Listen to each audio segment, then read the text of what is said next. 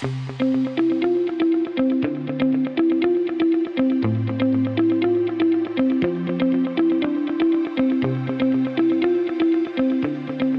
going on, everybody? Welcome in to the Monday, February 5th, 2024 edition of the Daily Energy News Beat. Stand up. Here are today's top headlines. Wind farms are overstating their output and consumers are paying for it. Next up, this one's scary, folks. Climate scientists want an umbrella the size of Argentina to block out the sun. Man, I hope this is a parody. Next up, can Germany meet its ambitious wind energy targets? We'll then move on to Orsted. Their strategic shakeup has investors worried. We'll then finish up with an opinion piece by Lorrie uh, Goldstein out of Toronto. Trudeau government doesn't know how much its carbon tax reduces emissions. Stu will then toss it over to me. I will quickly cover what happened in the oil gas gas finance markets on Friday. We did see oil post really a first losing week, you know, considering a lot of the gains that we made over the past week. We did see rig counts come in, and then we did see Chevron and Exxon earnings drops. we'll do a little compare contrast. And then finally, we'll finish up with actually uh, a little bit of a dive into an, an interview Stu just did with, with, with the one and only Michael Yon. You can check all that out on Twitter. As always, though, I'm Michael Tanner joined by the purveyor of the show, Stuart Turley. Let's get it going. Where do you want to start? Hey, let's start with our buddies over there with the wind farms. Wind farms are overstating their output and consumers are paying for it. Hey, uh, Miss Producer, if you could pull in that picture there, it looks like it's a wind farm that's actually kind of like doing the backstroke. You know, I mean, the Titanic version of uh, wind farms. yeah, it's a Titanic. So, eh, you know, if you, Michael, if you can't make it work, lie about it. I think this is actually what they're trying to do. Here is where it is. Bloomberg News analyzed 30 million records from 2018 from June to June uh, 2023. They said uh, of the 121 wind farms, uh, 40 overstated their output by 10% or more on average, and 27 of those overestimated those by 20%. Wow. That's some predictions gone wrong. Oh, row. I mean, that is absolutely um, spoke. Fred Olsen said statements that the firms were to take compliance with market regulations very seriously. right. right the average error shouldn't close to zero. They should be under, they should be right on the money. This is what's happening, folks.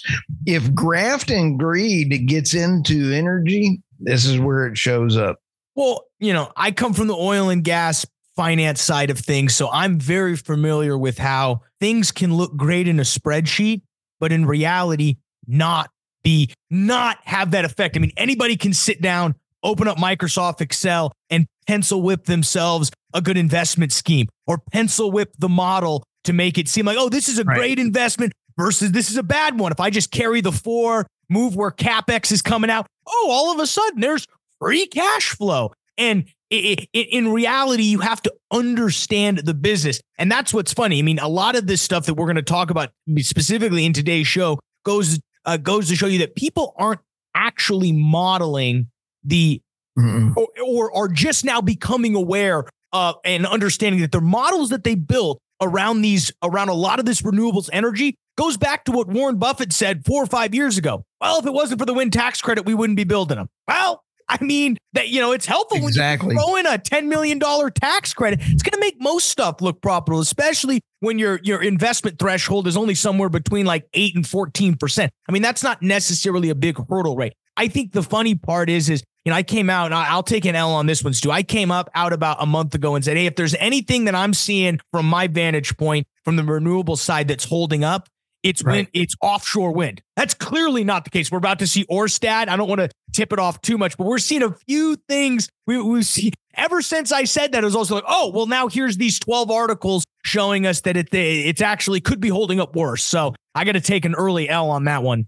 Um, no, but it, it's pretty funny. Um, so let's go to the next one here, dude. And uh, climate scientist. Um, I interviewed a, a, a, cool guy. It's we're gonna uh, release it here in a little while. He's a data scientist, and the data scientists uh, are finding that they have been misrepresenting the numbers in climate uh, warming and, and global warming. Stay tuned for that one. But here's another one. Climate scientists warn an umbrella the size of our Argentina to block the sun. I have to give Tammy Nemeth a, a shout out for this. She sent this over and it is a hoot. Dr. Yoram Rozen, a physics pro- professor at the Asher Space Research Institute at Technion Israel Technical Institute of Technology is leading the team of scientists. We can show the world look, there's a working solution in case it's to increase it to the necessary tons. well, let's be clear here. So, what exactly do they want to do here? So, the underlying idea is that they're going to take these huge you know, they call them parasols, but they're basically things that are somewhat transparent that can be positioned somewhere in space to attempt to marginally reduce the intensity of the sunlight, therefore, quote unquote, mitigating the threat of global warming. But here's here's here's here's what you got to realize. In order to block out enough radiation, a single sunshade, the single sunshade would need to be approximately the size of Argentina. Really, it's 1 million square miles weigh 2.5 million tons. So that sci- and, and, and so they're attempting to see if this idea could work on a hundred foot square. And it may only the hundred the hundred square foot prototype is going to cost between 10 to 20 million dollars. I mean, I'd like to get on that bill of materials. When where can I put in a bid for that? What this is is a continuation of the climate scam wealth transfer is all that is. They're going to be getting handouts, and that's all. That's all that that is. When you take a look at being able to put that out in space, guess where this episode was? Uh, ep- uh, this was an episode out of The Simpsons and it is now real. yeah, it's it's absolutely insane how much they are are going for it. But you know, they're estimating that a full size product would cost trillions of dollars, and it's I mean, what what's hilarious is is this is what we're spending our time you know this is what we're spending the limited intelligence that the human species has left i mean it's it's small the limited right. amount we've got left we're spending it on we need to build something to block i mean this is literally this is stuff that like you said it's out of the simpsons it's something i'd expect to see the babylon bee write about but it, now now all of a sudden it's it's real and we're and and if you're in Israel, your hard earned tax dollars are, are going towards it. Oh, I think it's just as big. Um, I'd rather feed, I would rather put the trillions. Let's get all the energy, low cost energy to Africa, and let's elevate several billion people out of poverty. That's where I would rather go. All right, let's go to the next one. Germany can Germany meet its ambitious wind energy targets? This one's pretty tough, Michael. They're doubling and tripling down on stupid. Not only did they kill their last two nuclear reactors in the past six months, if we manage to achieve what we set out to do, this is a quote uh, German Chancellor Olaf Scholz seems optimistic about governing his coalition. He says if we manage to achieve what we set out to do, I am confident we will then break with 200 years of industrial tradition and prosperity built on coal, gas, and oil, said Scholz, speaking in, in Potsdam. Is, is that Sergeant Schultz? I think Hogan's he, Heroes? It's his great grandson. I think it's I see nothing. They're both but both money, not seeing anything. No, but money in my pocket. Currently, around 30% of Germany electrician electricity is generated by burning coal and gas. Wind turbines, meanwhile, generate almost half the com- country's power, but their price is the highest in the world, and they've lost more GDP than just about anywhere else. So far, some 1,500 turbines uh, up 300 meters, nearly a thousand feet tall, have been installed out at sea. Now they're trying to increase it. Well, and and and this this article also points out something that that someone like if you're going to go all in on wind energy, fine. You're going to have to do it. You're going to have to do it offshore because there's just so many limited locations. The issue is not, and this is where a lot of where my my analysis went wrong. The issue is not, and this article brings it up not the actual production of the wind energy. Sure, if you can throw up a wind farm and theoretically spin it 24 7, you might be able to squeak out a five to 8%, you know. I don't know what the numbers, I'm just throwing out a, a slim margin, something that's barely beating inflation. The problem is getting that offshore, the grid from where it's produced to onshore is absolutely terrible. Exactly. They, they it, and, and this article says that they, you know, in Germany specifically, they estimate that an area the size of 270 soccer fields need to be made. Uh, and I don't know what the the the, the, the square mileage on this, probably two, three square miles will soon have to be made in German ports in order to support the wind farms offshore that are already there. So right. it's we've got that we just can't turn them on because we don't know where to connect them to. Exactly. And uh, when you sit back and take a look at the money, he says the money is not going to be there. Let's take Texas. Texas had to spend $3.4 billion to get from the West Texas wind farms the transmission lines coming in. So just because you think that a windmill is going to be uh, $100,000, but then you try to, nobody's also in the US or in Germany is saying, what about these things when these get decommissioned in 10 years? Who's going to get it, uh, you know, the reclamation out of it? Well, speaking anyway. of that, we've now got some. I'm, I'm teeing up this next article for you. This okay. article actually puts a number on the lifespan. You weren't too far off. Okay. Plus or minus two years on the plus side, but you weren't bad. I've, What's this I've next always, one? I, I'm always, hey, let's go to the next one here. Orsted strategic shakeup has its investors worried. Either, Michael, if you're going downhill, you either just speed up and keep going downhill or you try to hit your brakes and slow down. They don't know what they can do right here. Uh, the wind farm Orsted will present its new strategy on Wednesday. It faces a serious cutting edge targets either cutting dividends or asset sales or how are they going to price themselves out? So michael let's go through some of these numbers here. Let's see here. The numbers the 50 gigawatt target has to be removed and the market knows it. This is a quote from their uh, financial uh, markets guy. The bank of america analysis said recommending orsted shares by arguing the company can avoid the need for new capital by selling half of its U.S. businesses, reducing capital expenditures by 20%, and cutting dividends by a quarter. Either they're going to have to keep hitting it and really producing it, and then keep going, but they're going to lose more money. So, do you want to go? Ri- uh, this is like the worst Ponzi scheme I've ever seen. Mm-hmm. Keep getting new money so that you can sink it into killing whales and then try to do this. So, if they cut the losses, they cut their expenses, they're not going to be a very good investment. Yeah. So they've got their earnings coming up on Wednesday. It's part of the reason they leaked this. You know, if, if you're going to have bad news, you might as well leak it prior to the announcement so that when you hear it, you've already settled. And what they did say, and they passed this along, they're now seeing, and, and the wind farms they're divesting in, guess, guess what they're selling them at?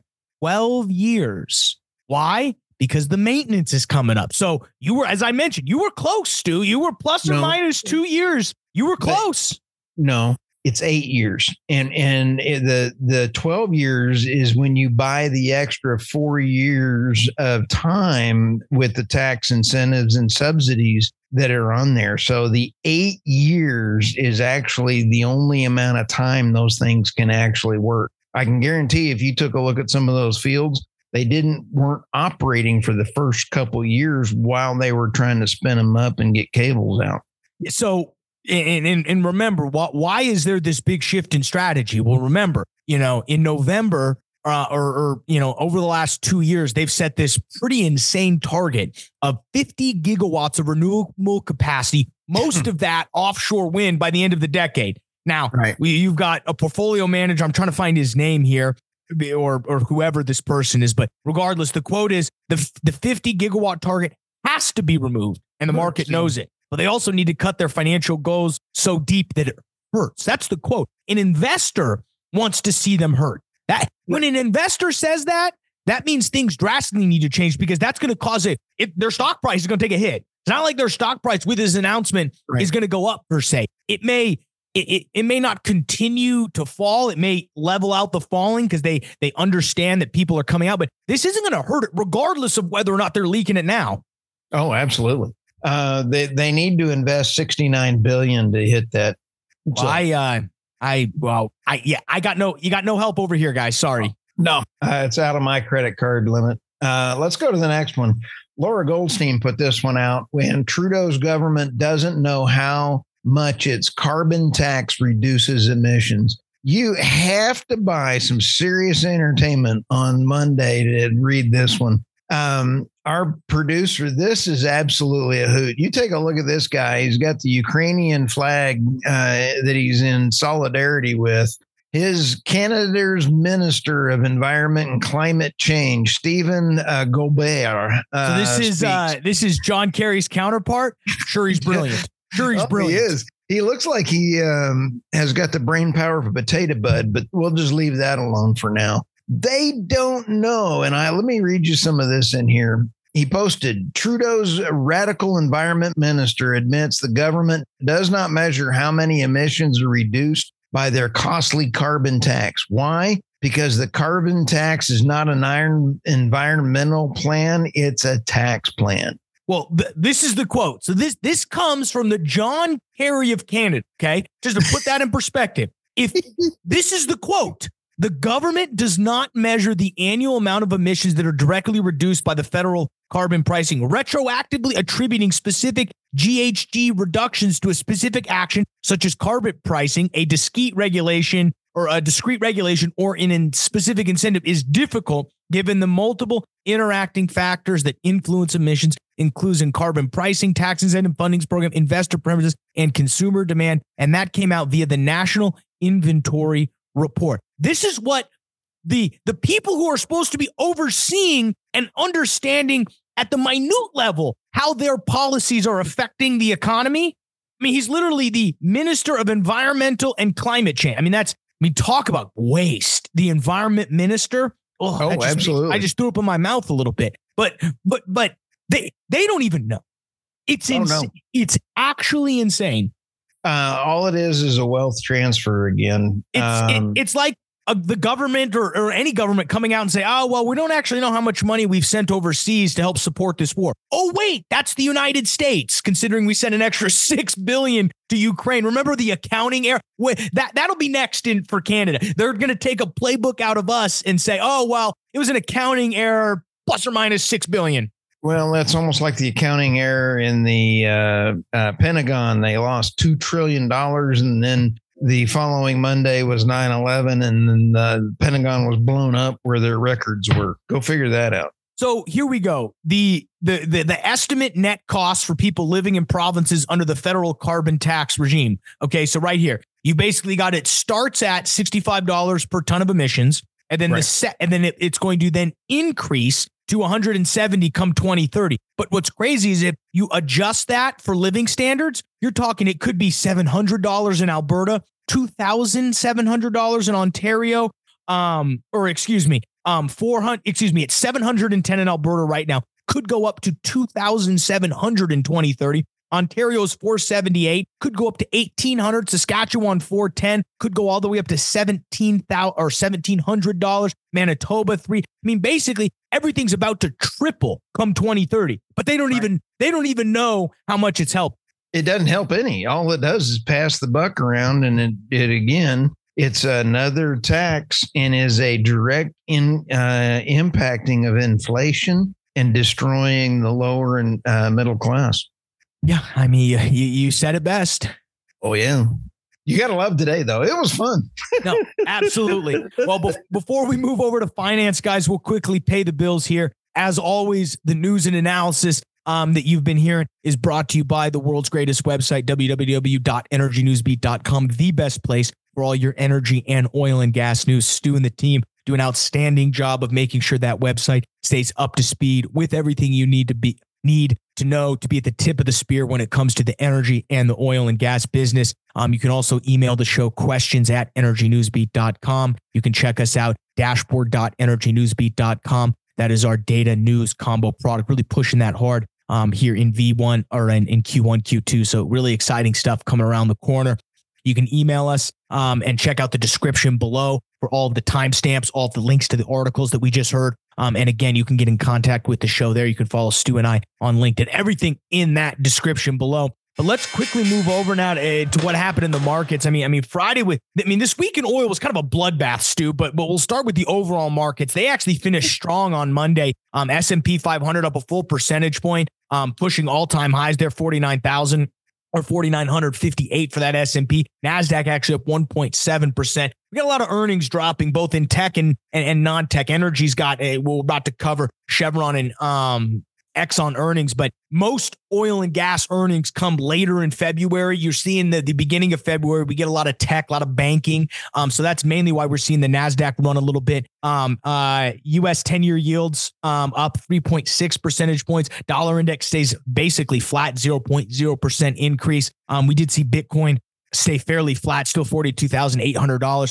Crude oil took about a 2.1% hit on Friday, down $1.54, 72.28. That's down about $5 from where it was trading um, just on Thursday, sitting, or excuse me, on on on Monday, or excuse me, February 1st. That would have been Tuesday or Wednesday. It was trading midday overnight. Absolutely insane to just see the absolute just just falling out of the table again. We were we were sitting there on Tuesday, uh, a little above 76.50 currently is the market closed 72.41. The market will open here um, in about an hour and a half here as we sit about 4.15 as we record the Central Standard Time here on uh, February the 4th. So Brent, what's interesting is Brent was only down 70 uh, or about a percent or, or, a little less than a percent, um, about a half a percentage point, 78.34.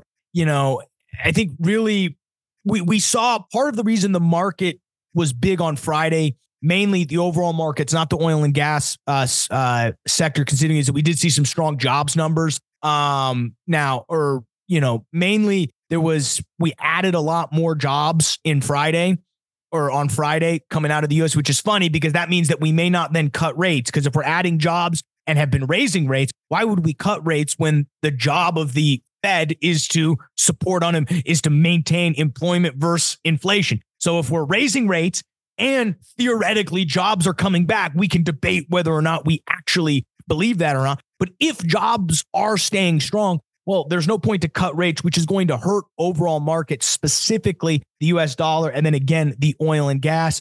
You know, we, there, there's some easing tensions going on in the Middle East, despite us, or you know, or that's what they say. Again, if you if you, if you read Reuters, you know, we did see rig counts drop by two. And it's just very interesting. I, I had a lunch about a week, week and a half ago, and we were just we, we were talking about how, you know, this is the exact same macroeconomic factors that we had about a year ago. Take away the, you know, take away obviously what's going on in the Middle East. We were sitting about $70 a year ago and we had 140 more rigs mm-hmm. at the same oil price this year over next. What does that tell you? Well, that just tells you from a macro perspective, people are extremely pessimistic. Whether or not they'll tell you or not, they're pessimistic about where or who or, or where oil prices are going. Now, they may and those are the people that matter. These are the people making the drilling schedules. These are the people expending the capex. They're not too optimistic that prices are just going to run, despite a lot of you know, bloviating by talking heads like Stu and I. You know, we'll tell you oil's going to go to 120. The guys buying the rigs are a little bit hesitant, or we'd see that, or you'd see rig counts higher than last year. If you thought, again, if you thought prices were going to go up, and that's your thesis, you should be buying as much rig time as you can right now because it's going to go, it's going to just increase as prices go yep. above 90. So it's a little bit of like, you know, hey, prices are going to go up, but we're not really actually going to invest that way. So it, it very interesting. Uh, you know, Canada, we saw two rigs come up internationally. We saw a bump of 10. Um, but what I think the, the, the big thing we saw on Friday specifically was Exxon and Chevron dropping their earnings. We'll start with Chevron, you know, a pretty good uh, uh, earnings for Chevron. They they popped three percentage points um up on this news, mainly due to the fact that they had an, a, a really big um uh, non upstream growth in their chemicals business. So I mean, w- w- when we look at the earnings between Chevron, Exxon, and those super majors relative to you know some of the other all E&P shale companies that are publicly looking, you have to remember that there is a whole nother business mo- or business unit that goes into Chevron and, and and with Exxon, there's there's multiple. Chevron specifically, they've got a large refining business, and that's about 30, 35% of their net income um, specifically comes from their uh, refinery business. So that's a lot of what you're seeing reflected in these numbers here. Obviously, yes, um, upstream did lead the way um, with about 6.4 billion in, in, in, fourth quarter adjusted earnings. That came down to um, about 2.3 billion in terms of a net number. So we, you know, you got a net adjusted earnings. You know, just um, v- visit the link energynewsbeat.com. They'll have all the numbers here, but we'll quickly run through the highlights. This is specifically reported uh, reported by Chevron. So as remember, guys, there was there was about 1.8 billion dollars of U.S. upstream impairment charges that they took. That 1.8 billion specifically comes from California and their uh, and and their assets around Bakersfield. They also took a 1.9 billion dollar decommissioning obligation from some previously sold assets in the Gulf of Mexico. So that's your big difference between your 6.4 net earnings and then all at then what you came out to be, or excuse me, adjusted earnings at 6.4 billion than your actual reported earnings of 2.3 billion. That's due to a couple impairment charges that we just uh, went over right there. Some quick highlights from. Again, they did uh, sell some assets in Gulf of Mexico and took some impairment charges in California. They, you know, they set annual records for for net oil equivalent. Um, they went ahead and closed their uh, acquisition of PDC Energy, which is a Colorado company. Um, that's mainly due to they were that's mainly the reason why they were up four percent year over year added a bunch of reserves, again, mainly from that PDP or PDC acquisition. CapEx, is interesting, Stu, up 32% year over year, primarily due to most to, to, to an increase of about 500 million of capital invested specifically in PDC assets. A, lot of that's in Colorado. I mean, that's an interesting part, you know.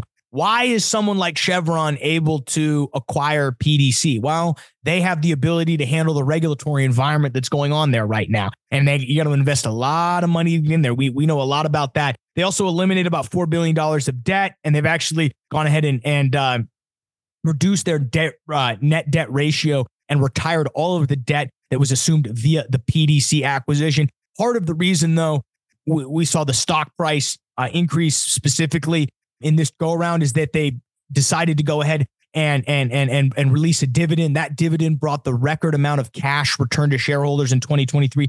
26.3 billion. Again, that's split between dividends uh, and share repurchases, which sat at 14.9 billion dollars, 33%. Absolutely insane. I mean, you know, we, we can talk the merits of share buybacks all we want, you know, but again, here's them coming out. We, you know, we used to talk about this a few years ago. Nobody was saying they were doing share buybacks. They were just they were keeping it quiet. They're coming out and saying this. Um, eight percent dividend uh, quarterly dividend increase um, is coming around. So again, that's a lot of what we're seeing in this uh, in this bump. But but all around Chevron, really really solid earnings. You know, the other thing that they finished the year with was that agreement to buy Hess. It's going to really diversify them both in the United States, gets them into um, onshore, specifically gets them into North Dakota and the Bakken, with Hess being very active there. And then they consolidate uh, their their Guyana infrastructure and their Guyana position. Remember, Hess is primary non-op partner there um, with Chevron. Go ahead and and and and and snatching that up specifically kind of just goes ahead and um, kind of locks a lot of that stuff in place. You know, the other 400 pound gorilla in the room. You know, if you if you thought the earnings for for Chevron were big, Exxon They've even got a bigger chemicals business. They've got a bigger refining business. They've got a bigger shipping business. You know, they also have you know, more gas. They got more gas stations that they that they're leasing their name out to. Um, so they generated earnings of 36.1 billion. Now that's in 2023. So just to give you an idea, it's in in fourth quarter it was 7.7 net earnings. Um, specifically, you know, they go ahead and and I mean, it was an okay, it was an okay earnings report for them. They actually dropped about a half a percentage point, mainly off the fact um, that they went ahead um, and and didn't decide to increase their dividend. They went ahead and just uh, uh kept it the same. Um, they did they did um, announce a uh, uh, that they were going to go ahead and buy back a little bit more of their stock. Looks like I'm trying to find the number here. I think it was in the the, the ten billion dollar range. Excuse me, seventeen point four billion of share uh, buybacks. Um, absolutely incredible. Again, you know, that's what the, I mean, you know, if, you, if you're going to own a super major, you better hope they're giving you a dividend or else there's no reason to invest in that. You know, a lot of cash flow, $13.7 billion.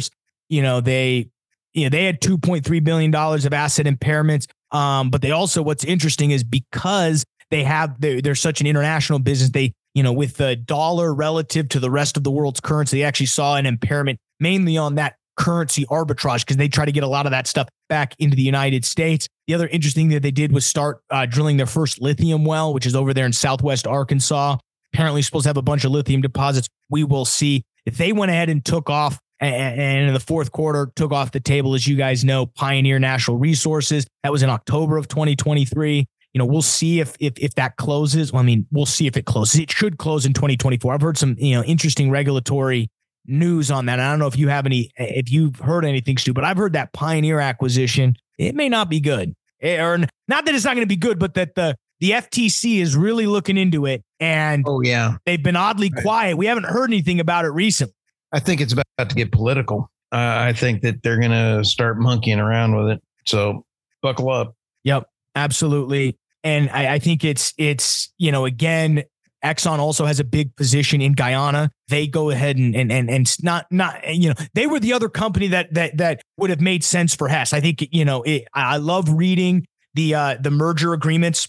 Once the merger is official, you have to release kind of a merger agreement where they actually walk through the timeline of the right. M and A process, and then and there's always company A, B, number C is the company they bought, and then D, and there's always these things. My guess is you know, depending on how many companies they name, my guess is, is, is Hess is going to be one of them because if you're Exxon and didn't look at Hess specifically to see if you could tie up against some of that Guyana stuff where growth is really going to now come offshore. I think, you know, a lot of people have right. come to the conclusion that yes, there's a lot of stuff to do onshore specifically, but that real huge growth from a production standpoint, it's really going to come offshore if you're these larger companies. Um, so absolutely incredible you know, you got to remember these guys. Uh, Exxon's a lot bigger. They've got, you know, you've got an they got an upstream business. They call an energy. They have an energy products business, chemical products business. They call it specialty products. Um, and and and that kind of rounds out their business unit. So a lot much a lot more going on. Um, but you know, good earnings for them. I wouldn't say, you know, Chevron seemed to have come out on top, or at least the analysts liked it better. We saw their stock rise tremendously, but um, both